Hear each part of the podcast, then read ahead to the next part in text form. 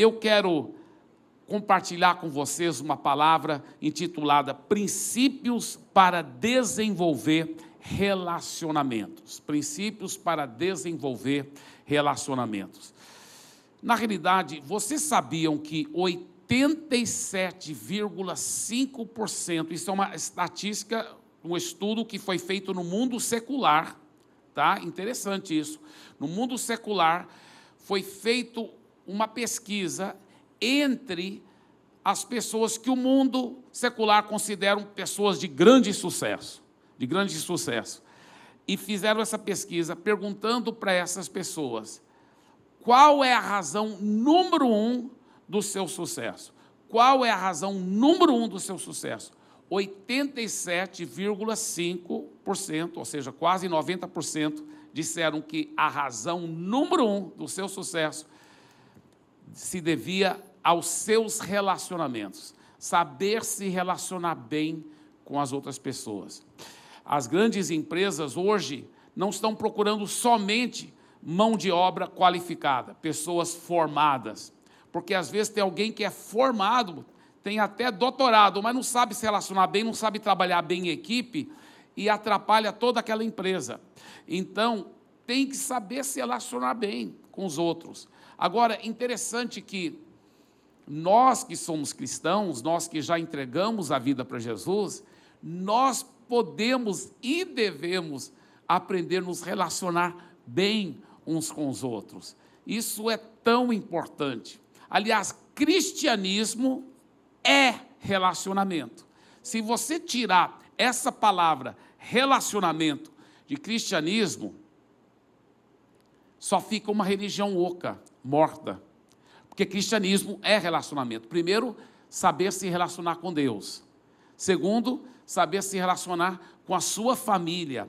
Terceiro, saber se relacionar com sua família espiritual. E quarto, saber se relacionar com outras pessoas que ainda não entregaram a vida para Jesus. Um presidente importante dos Estados Unidos disse o seguinte: o ingrediente mais importante do sucesso é saber se relacionar uns com os outros, você saber se relacionar bem com outros. O ingrediente mais importante do sucesso. O Mike Wells disse o seguinte: relacionamentos não causam problemas, eles revelam os problemas que você tem.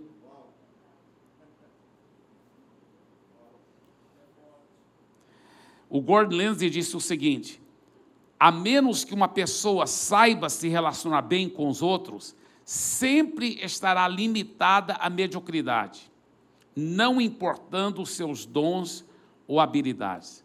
Então, às vezes, pessoas, a pessoa tem tanto dom, tanta unção, tanta graça na vida dela, mas ela não sabe se relacionar bem com os outros.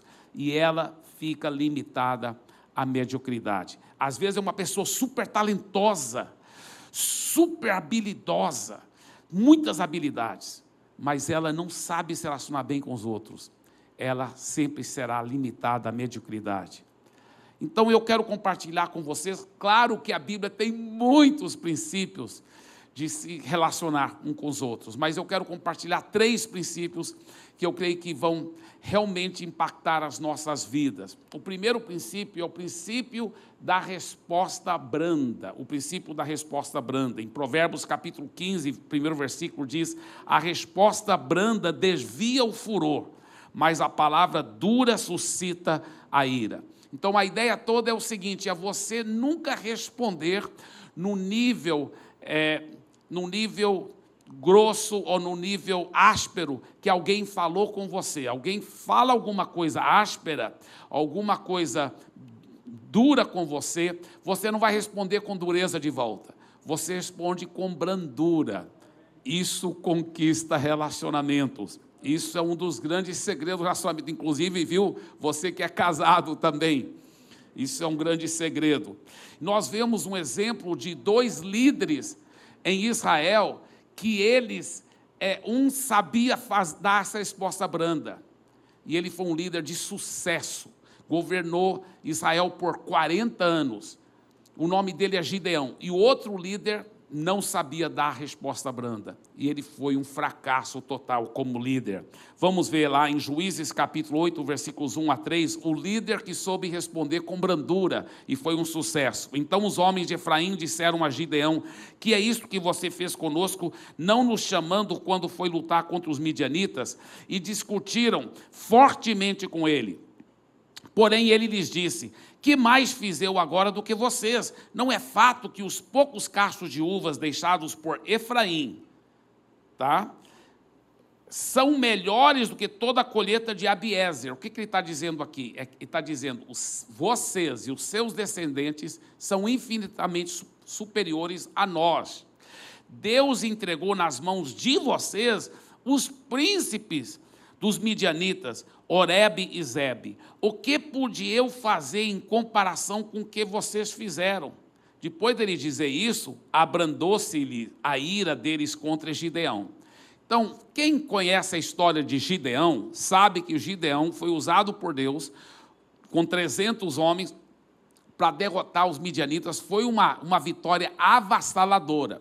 Só que depois os efraimitas, que era uma outra tribo de Israel, ficaram aparentemente com dor de cotovelo, com inveja dessa grande vitória, e chegaram falando bem duro com ele.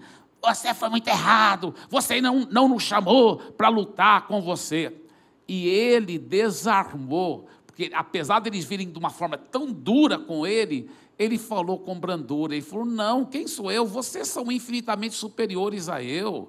O que, que, é isso? A, a, a, mim? Vocês são muito superiores a mim. Vocês realmente fizeram muito mais do que eu fiz. E, e ele falando de uma forma honesta, porque ele, ele lembrou do Oreb e Zeb, os príncipes dos midianitas que os efraimitas haviam derrotado, ele falou, não foi só bajulação, ele falou de coisas verdadeiras que haviam acontecido e de uma forma tão branda que ele conquistou o coração deles. Ele uniu então agora toda o, todas as tribos de Israel e ele governou Israel por 40 anos, porque ele foi um líder sábio, ele soube responder com brandura. Marido, você é um líder sábio do seu lar?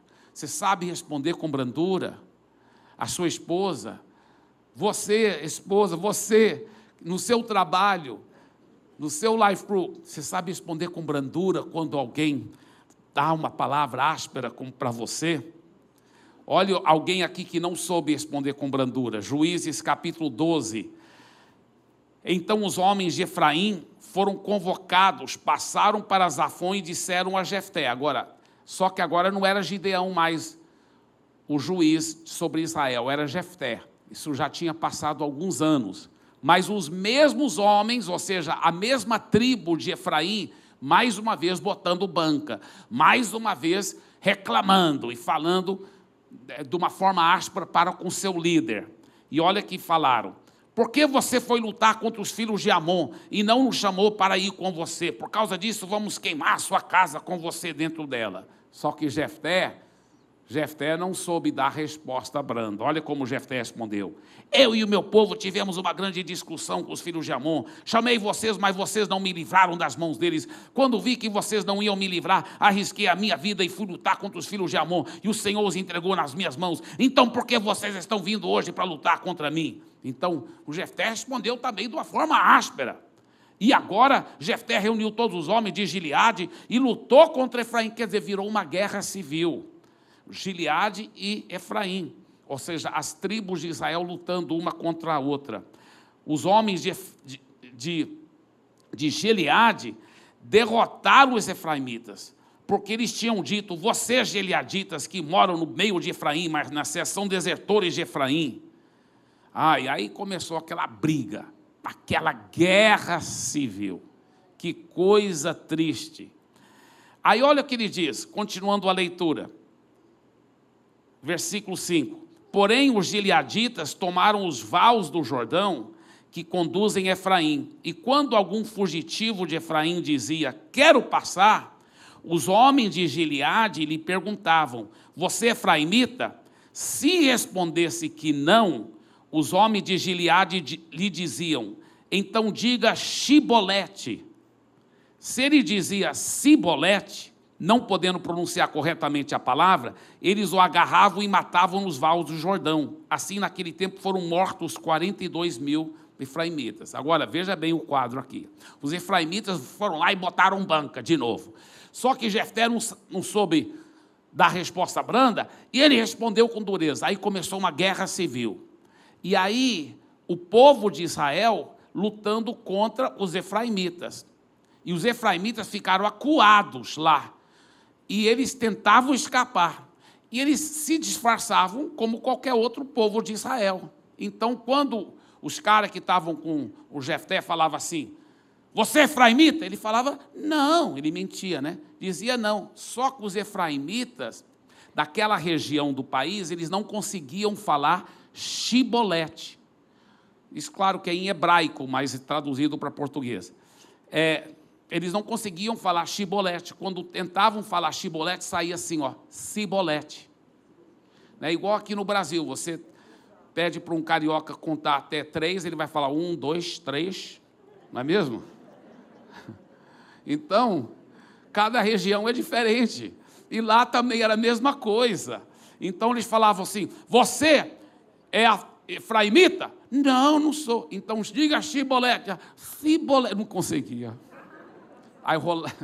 É triste, aliás, é, é engraçado para nós, mas era triste para eles, porque mais uma vez rolava uma cabeça.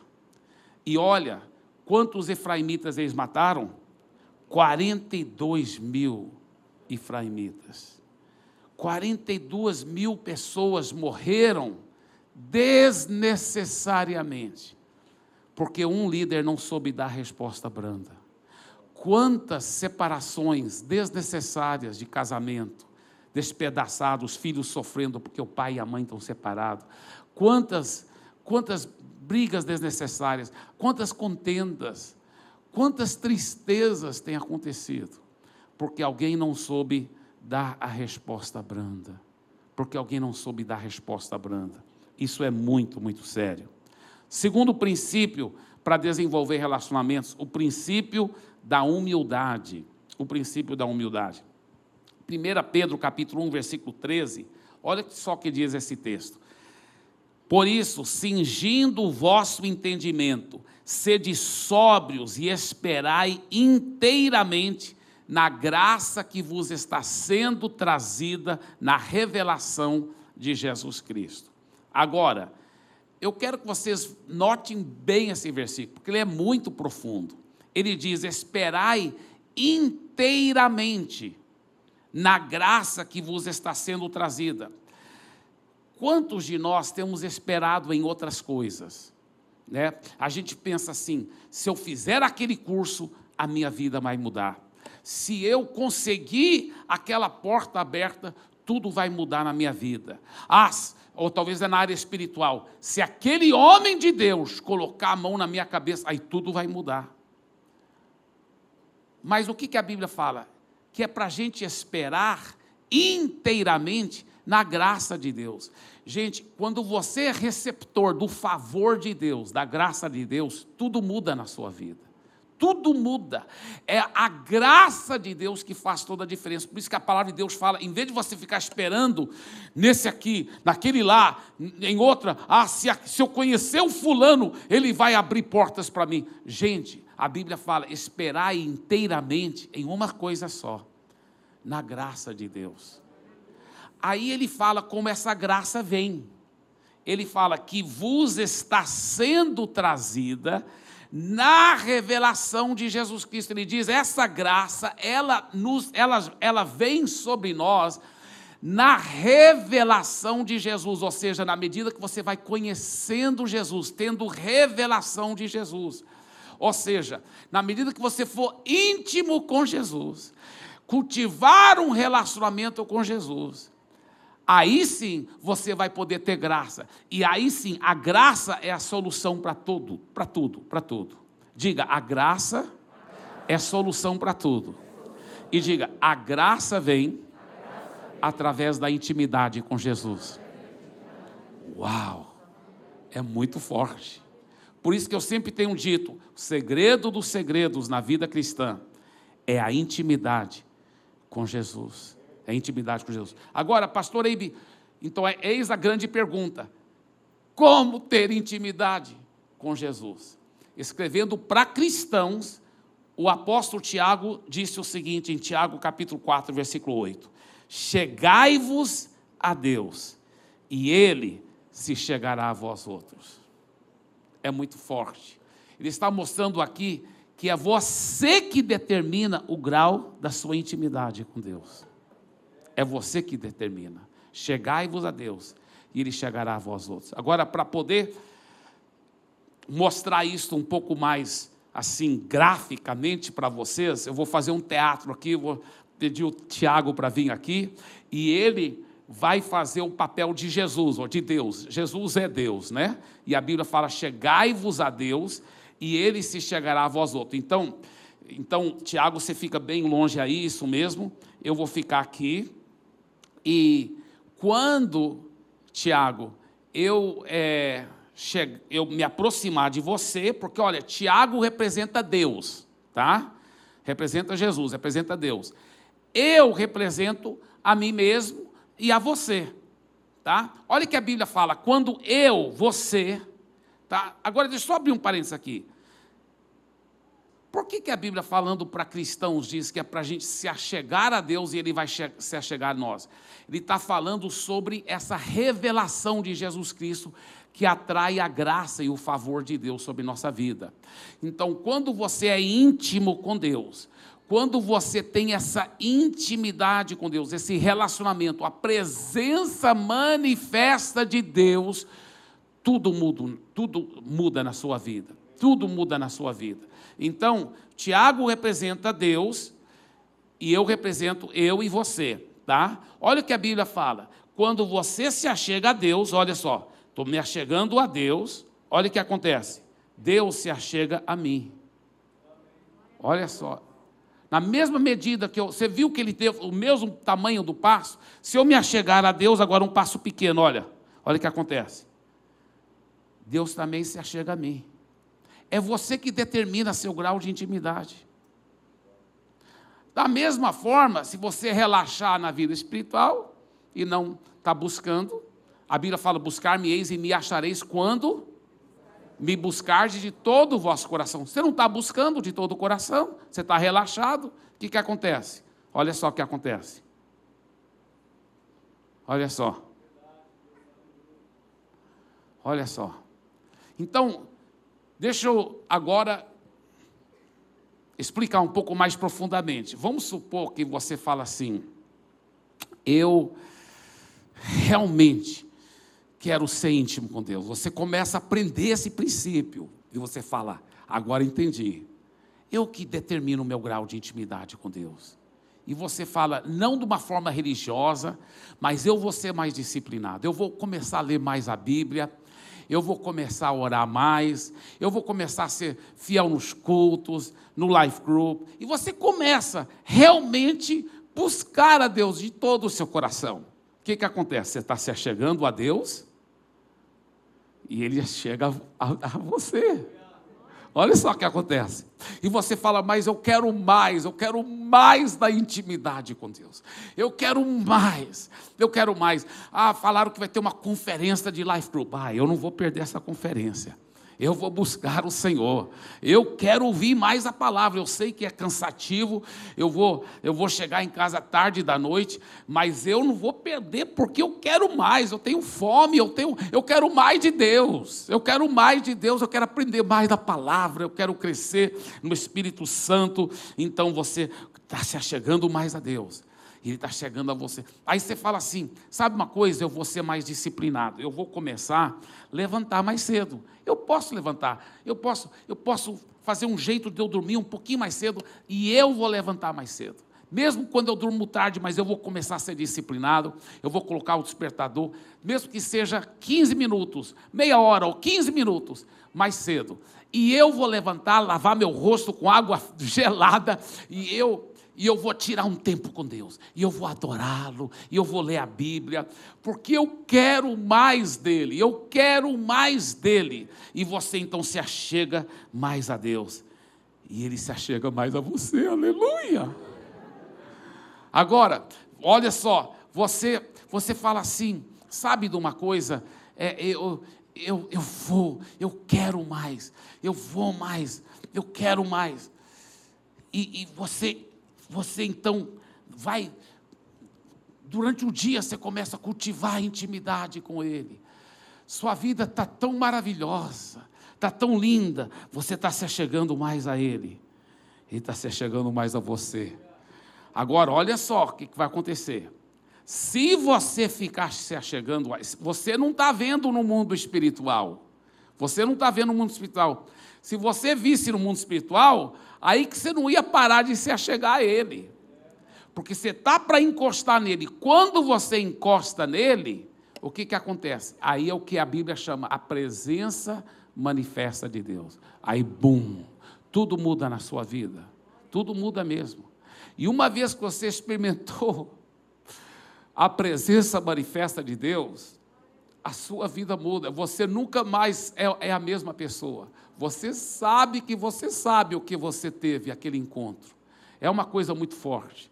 Então, mas você, você não está vendo no mundo espiritual o que está acontecendo, entendeu? E o pior, o diabo é muito sujo ele sabe que se ele não conseguir impedir você de ficar se achegando a Deus, ele está perdido na sua vida. Que tudo vai ser maravilhoso e o diabo não quer, porque ele te odeia, ele quer a sua, o seu fracasso. Então, bem nessa hora aqui, o diabo joga as, as, qualquer carta escondida que ele tiver na manga, qualquer coisa que ele tiver, sabe? Tudo parece que, que de repente piorou tudo piorou. Talvez você até perdeu o seu trabalho, ou a empresa está indo à falência, enfim, o, o, o, tudo, tudo foi errado. Alguém ficou bem doente, é, né, o pneu do carro furou, a sogra brigou com você, não sei. Mas parece que tudo piorou. E você, então, aqui no, lá no fundo, você fala, poxa, mas eu estou buscando mais a Deus, e parece que em vez de estar tá melhorando, está piorando. Olha essa mentira, o diabo que joga essa mentira. Mas a pessoa começa a acreditar essa mentira. Então, a próxima manhã, quando o despertador toca, você fala: ah, não, essa meia hora para mim é muito importante dormir. Eu preciso dormir. E você vai relaxando. Passou um dia, dois dias, três dias, não está buscando tanto a Deus, relaxou. Você chega em casa cansado, eu sei que eu nem li a Bíblia hoje. Ah, mas Deus não quer religião, né? Deus não quer sacrifício, né? Então você liga a televisão. Mulher, faz uma pipoca, aleluia. Aí ah, você relaxa. O que está acontecendo? Você está relaxando. É errado assistir televisão? Não. Mas é errado você colocar outras coisas antes das coisas de Deus. E o que, que você está fazendo? Você está relaxando no mundo espiritual. E olha o que aconteceu. Você está afastando do mundo espiritual. E ele também está afastando. E aí você, ah, não sei não, estou muito cansado. Eu acho que eu nem vou para o Life Group essa semana, porque é muito, estou cansado demais. Eu vou te falar, Deus entende, Deus entende. Ai, ai, ai. Ai, ai, ai. Aí um dia você fala: que, que aconteceu comigo? Estou tão relaxado espiritualmente. Antes eu buscava a Deus, eu lembro como era delicioso, até durante o dia eu ficava orando em línguas, minha vida estava mudando. Por que, que eu caí nessa? Ah, não, eu vou buscar Deus. E você começa a buscar Deus de novo. E começa de novo. E vai de novo. Aí quando chega bem aqui, o inferno se solta e você relaxa de novo. Aí você vai de novo. Aí vai de novo.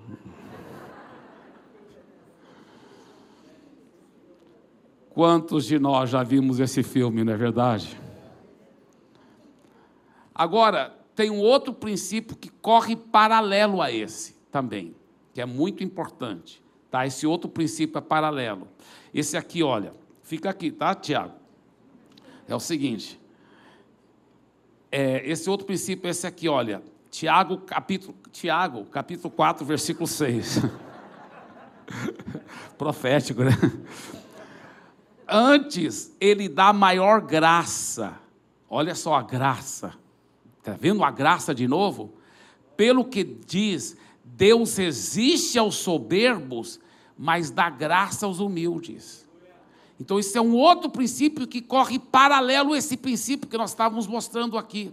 Que Deus dá graça para quem é humilde, mas Deus resiste aos soberbos. Então, toda vez, Tiago, pode voltar para o seu lugar lá, toda vez que eu for soberbo, você vai me resistir, tá? Faz assim, faz uma cara feia, tira a máscara só um pouquinho para todo mundo ver sua cara feia. Assim. Isso. Não, mais feia, tem que ser mais feia. Ah, isso, isso, isso mesmo, tá? Amém. Então pode pôr a máscara e todo mundo vai saber que você está fazendo a cara feia. Tá? Então, toda vez que eu for orgulhoso, você vai fazer, vai, vai me resistir. Vai me resistir, tá? Agora, quando eu for humilde, a Bíblia fala, Deus dá graça aos humildes. Você vai fazer assim, ó. Você vai me dar muita graça. Tá? Quando eu for humilde. Tá? Então agora. Então agora é um outro, outro cenário, outro princípio, tá? Nesse princípio, eu vou fazer o papel de um, de um homem, um, um pai de família, tá? Então, esse homem, ele está realmente muito determinado, ele aprendeu na palavra de Deus, chegai-vos a Deus, chegará a vós outros. Ele está determinado, ele vai tirar tempo com Deus, ele vai orar, ele vai jejuar. Então ele começa, realmente ele começa a tirar muito tempo com Deus, ele, ele vai para os cultos fielmente e, e, e, busca Deus, lê a Bíblia, ele está se achegando a Deus, Deus está se achegando a ele, maravilhoso. Só que, de repente, aparece, é, é, ele está lá lendo a Bíblia, né, uma, um, um, sábado à tarde, estudando lá e orando, aí a esposa dele fala: Amor, é, é o, o, a torneira está vazando de novo. Ele diz: Amor, você não sabe que eu estou muito ocupado? Eu estou tirando tempo com Deus. Faz, faz um jeito aí, se vira. Ele está ficando soberbo, então. Isso. Deus fica me resistindo aí, estou soberbo. Tá? Aí ele fala: agora você não vai me achegar mais, porque Deus existe sobre você, fica bem onde você está. Tá? Mas ele fica buscando a Deus. Ele acha, não, eu tô, sou homem de Deus. E ele vai para a igreja, ele busca a Deus, ele ora, ele jejua, ele dá o dízimo. E parece que Deus não está se achegando, mas ele não está vendo isso no mundo espiritual. Ele está buscando, ele está orando e tal. E o filho dele vem, papai, olha, olha o aviãozinho que eu fiz. Que coisa feia, meu filho, parece uma cruz. Isso mesmo.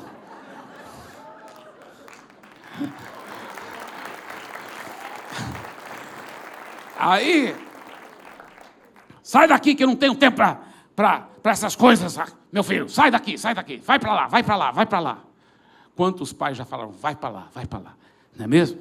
E aí, aí ele está conversando com outros irmãos da igreja fala assim: esses irmãos são muito carnais, rapaz. Tem pessoas muito carnais. Você viu?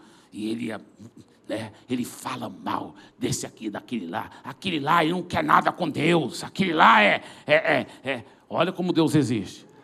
Mas ele fala, mas eu vou ficar buscando a Deus. Eu vou ficar buscando. Eu vou orar. Eu vou jejuar. Você não deixa eu chegar perto de você, tá? Não deixa eu vou jejuar, eu vou orar, eu vou buscar, eu. Mas Deus existe, olha só, Deus existe os soberbos. O cara está orando, está jejuando, está buscando, buscando, orando a noite toda lá no monte. O que está acontecendo? Deus existe aos soberbos. Então, não sei se você já teve essa experiência, que parece que no mundo espiritual você está patinando. Você busca Deus, mas aonde está Deus? Aonde está Deus? É porque Deus resiste aos soberbos. Deus resiste aos soberbos. Deus existe aos soberbos.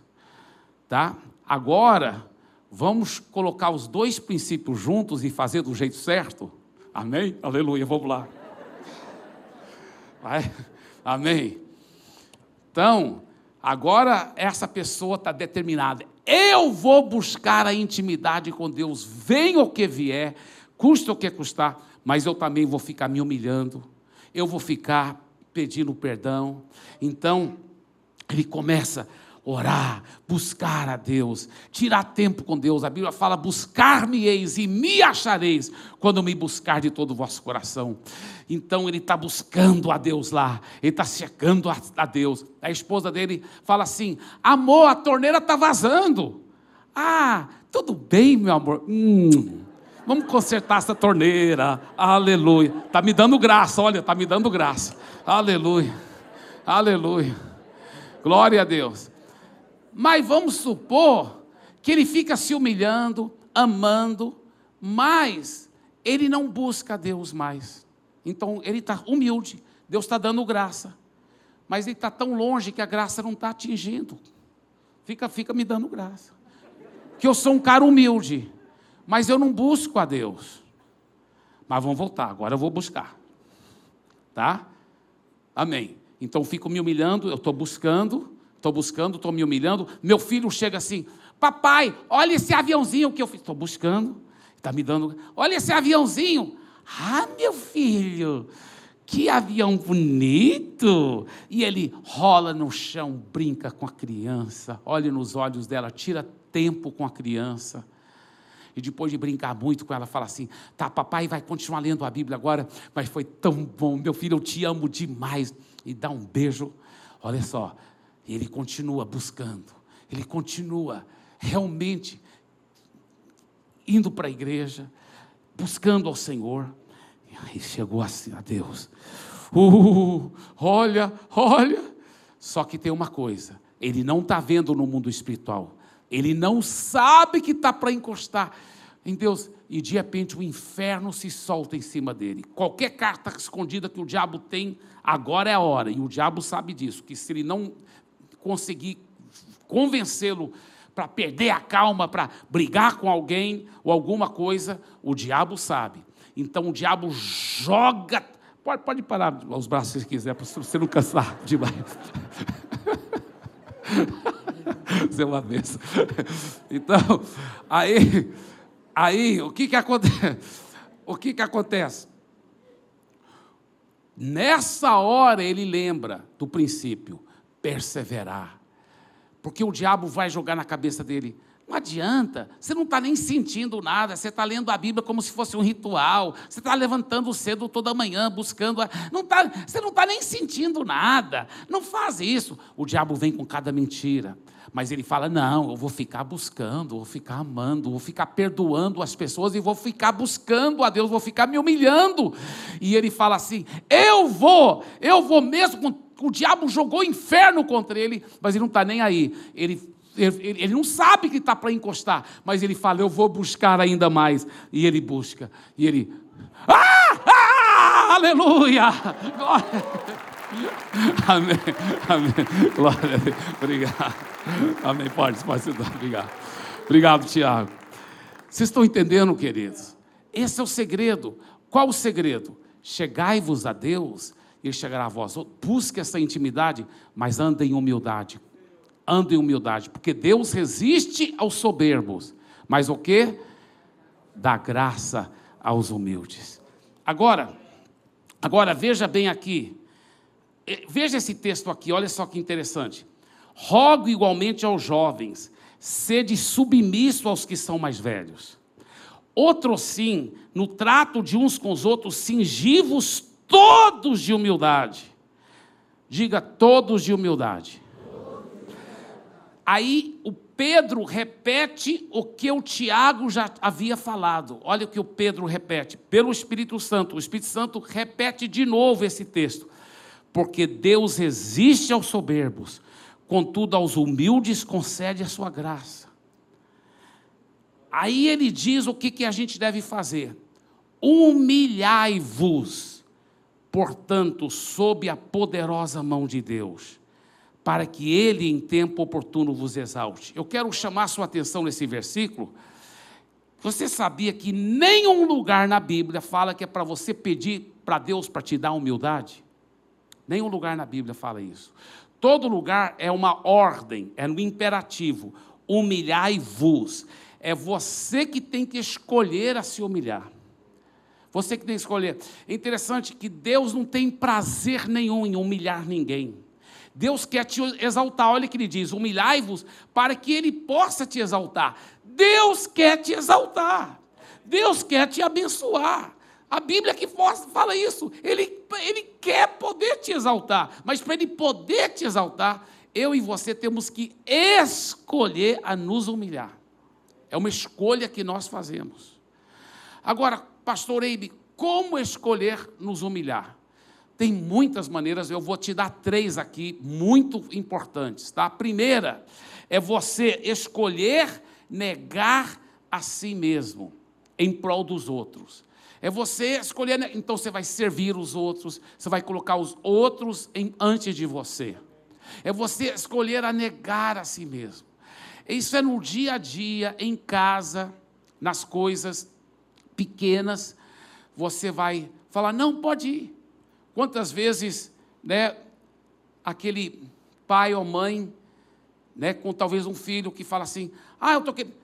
E, e, e, você, não é uma coisa errada que ele está querendo, só que ele vai tomar o seu lugar, então, não, não pode, porque é meu. Mas não, negar a si mesmo.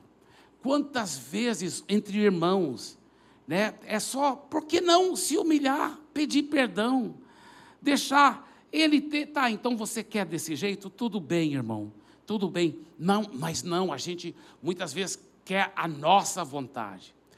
E, e a gente deve negar a nós mesmos. A minha querida esposa, Andréia, é uma pessoa muito alegre, muito extrovertida, e às vezes as pessoas não sabem o tanto que ela é espiritual. Por ela ser tão alegre e extrovertida, elas não sabem o tanto que ela é espiritual.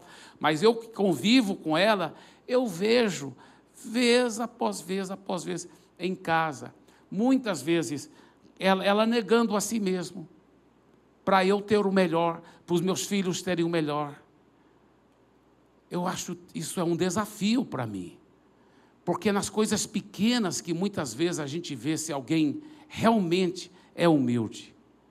Humildade não quer dizer se você usa roupa cheia de buraco, apesar que hoje agora é moda, né? Mas é, é, mas humildade não quer dizer isso. Humildade quer dizer de você colocar os outros em primeiro lugar. Você favorecer os outros. Tá? Então tá, você está discutindo com sua esposa? Não, tudo bem, amor. Então, é, é, vamos, vamos fazer do jeito que você está querendo. Olha só que humildade. Isso não é fácil, especialmente para nós homens. Não é mesmo? Humildade, às vezes, homem, é você sentar e conversar com sua esposa. Porque às vezes é mais fácil só ficar calado, tá, faz o seu jeito. Mas você já está em amargurado aqui. E você não deve ficar amargurado com sua esposa. Às vezes, humildade é você sentar e falar: peraí, amor, vamos sentar, vamos conversar. E você ama, conversa, para depois trabalhar com ela e ela entender que ela também está errada. Mas, mas através do seu amor, através da sua forma carinhosa de falar, engolindo muitos sapos. Às vezes você tem que se tornar especialista em engolir sapo. Mas Deus vai te dar essa graça. Porque quando você se humilha, Deus te dá graça. Tudo muda na sua vida. Eu muitas vezes eu, eu tenho isso tem acontecido lá em casa que eu falo assim: "Meu Deus, ela é mais espiritual, ela é muito espiritual. Eu tenho que aprender muito com ela." Porque eu vejo ela em coisas pequenas. Eu já vi isso acontecer. Vamos supor, nós estamos so, jantando junto a família. Tá. Aí ela disse: "Olha, agora é a hora da sobremesa, mas sobrou o bolo de ontem, mas é o seguinte, só sobrou cinco pedaços, né, quando meus filhos eram pequenos, então era eu, ela e os três filhos. E ela, diz, ela dizia assim, olha, então só tem cinco pedaços. Ó, esse pedaço maior é do papai, viu? Ela sempre disse. Ela é muito ungida, sabe, irmãos? pedaço maior do papai. Aí, às vezes, aí meus filhos estão comendo lá, aí um dos filhos come rápido, fala assim, ai mamãe, eu queria outro, eu queria outro. E quantas vezes eu já vi ela falar, e eu sei que ela gosta daquele bolo, mas mesmo assim eu já vi ela falar, não pode comer o meu, não tem problema. Meu Deus, É nas coisas pequenas que você vê. Então, mostra de novo, a primeira forma de você escolher a se humilhar é o que? Escolher negar a si mesmo. Segunda forma de escolher a se humilhar, escolher ser duro com você mesmo e compreensível com os outros. Você já viu que nossa tendência é ser o contrário? A gente atrasou, não, mas eu tenho uma boa razão, porque é, é, é, é eu, eu, eu, eu eu tive que parar lá, e, e porque a, o pneu da moto furou, ou isso, ou aquilo, ou lá, ou minha mãe estava doente, sempre a gente tem uma boa razão. Mas quando os outros estão atrasados, hum, hum, hum, nossa tendência é ser bem compreensível com nós mesmos e duro com os outros. Mas se você quiser escolher, escolher a se humilhar, então deve escolher ser duro com você mesmo. Ah, me perdoe que eu falhei, eu que falhei, eu que falhei. E ser compreensível com os outros. Você já notou que quando é alguém que você não conhece muito bem, é tão fácil agir assim, desse jeito? Não, imagina, está tudo bem. Mas é quando alguém que você convive na família, aí a gente é o contrário, né? E aí minha esposa até dá essa ilustração que às vezes a pessoa está. a pessoa, né? Ela, é, de repente o pastor chegou de surpresa, ela, oh, o pastor veio e tal e tudo. Aí, aí a pessoa se torna tão humilde, né? Entra, entra. Ai, meu filho, que imagina, está tudo bem e está tá tudo maravilhoso, né? Quando você quer escolher, você pode escolher ser duro com você mesmo e compreensível com os outros, dando grande desconto para os outros. Amém, queridos?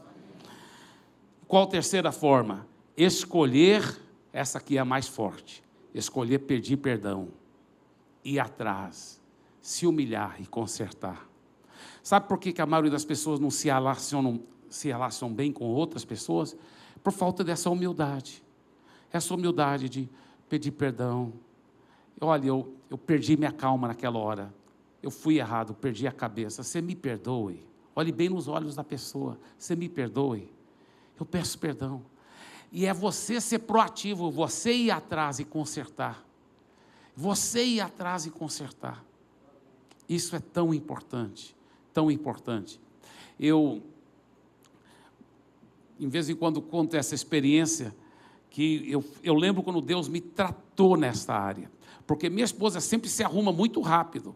Só em época de casamento que ela não se arruma rápido. Na época de casamento, parece que até ela que vai casar, porque ela, eu não sei porque que mulher é assim, quando vai para um casamento, ela também tem que se arrumar muito. Aí fica lá e tal, e tal, e tudo, no espelho, né, e tal, enfim. Aí, aí eu, hoje eu já aprendi, né, quando é um casamento, eu falo umas três horas antes, quatro horas antes, amor, comece a arrumar aí, né, mas, mas, naquela época, eu, eu quando era recém-casado, eu, eu, eu não sabia que tinha que avisar muito antes. Então, então, aí ela, aí eu, amor, tá na hora, amor, tá na hora, amor, eu, eu que sou, eu que vou celebrar o casamento, imagina, amor, eu chegar depois da noiva vai ser uma vergonha. Eu que vou fazer o casamento, amor, pelo amor de Deus.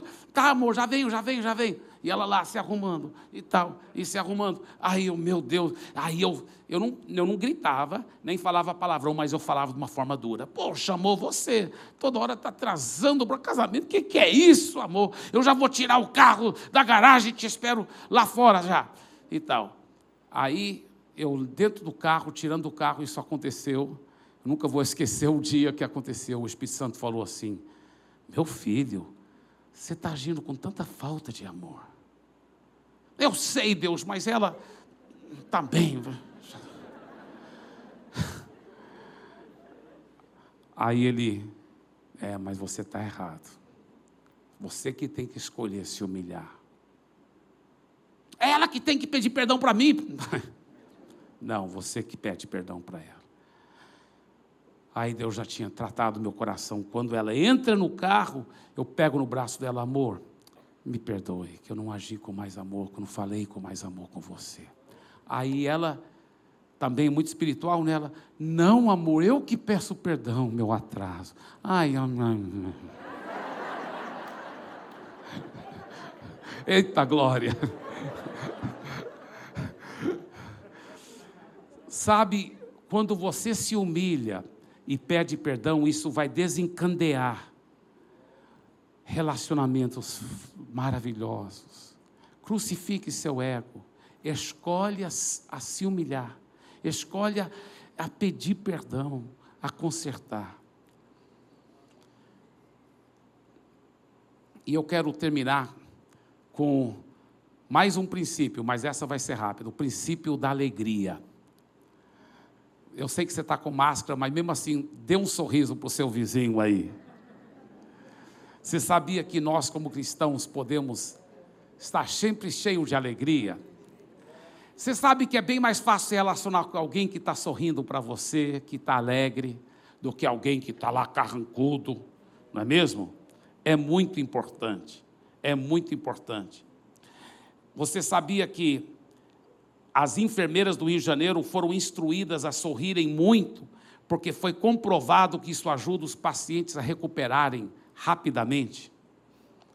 Você sabia que cientistas descobriram que 15 minutos de uma boa risada todo dia torna o corpo imune a quase todas as doenças? 15 minutos de uma boa risada.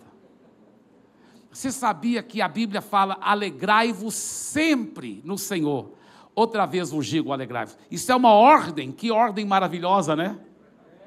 Você sabia que a Bíblia fala que a alegria no coração aformoseia o rosto. Então é para você toda hora estar alegre, sorrindo, feliz da vida. Isso que a Bíblia fala. Alegrai-vos sempre. Jesus disse em João capítulo 15, versículo 11: A minha alegria eu vos dou, para que a vossa seja completa. Diga, eu tenho a alegria de Jesus eu posso me alegrar, sorrir e conectar com bons relacionamentos. O poder do sorriso sincero em conectar relacionamentos é impressionante. Ah, pastor Eibe, eu não sou muito tipo de gente que fica sorrindo. Então, aprende a ser. Você pode mudar. Você pode começar a ser uma pessoa que sorri mais. Sabia disso? Tem gente, é, é, você sabia que um dos segredos é até aprender a falar sorrindo? Tem gente que não sabe falar sorrindo. É quando eles vão, eles estão sorrindo, aí vão falar, não, não, não, não, não.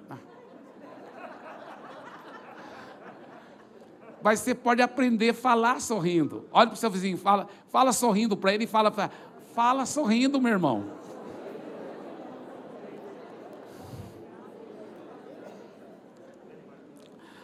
Aí alguém disse assim, né? Em nome de Jesus não tem ninguém pensando assim, mas talvez alguém pensaria assim: poxa, mas até a mensagem estava tão boa, aí o pastor começou a falar de negócio de sorrir, ficar rindo, né? É, é... Deixa eu só falar uma coisa para você, meu, meu querido fariseu. É.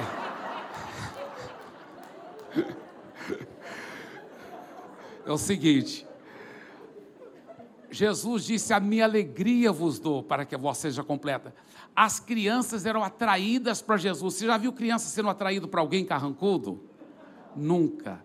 As crianças corriam, amavam estar com Jesus, porque Jesus sabia se relacionar, ele sorria muito, ele se alegrava muito. E é importante nós, como cristãos, também, isso é um grande princípio da, do relacionamento. Fique em pé, por favor, feche os seus olhos.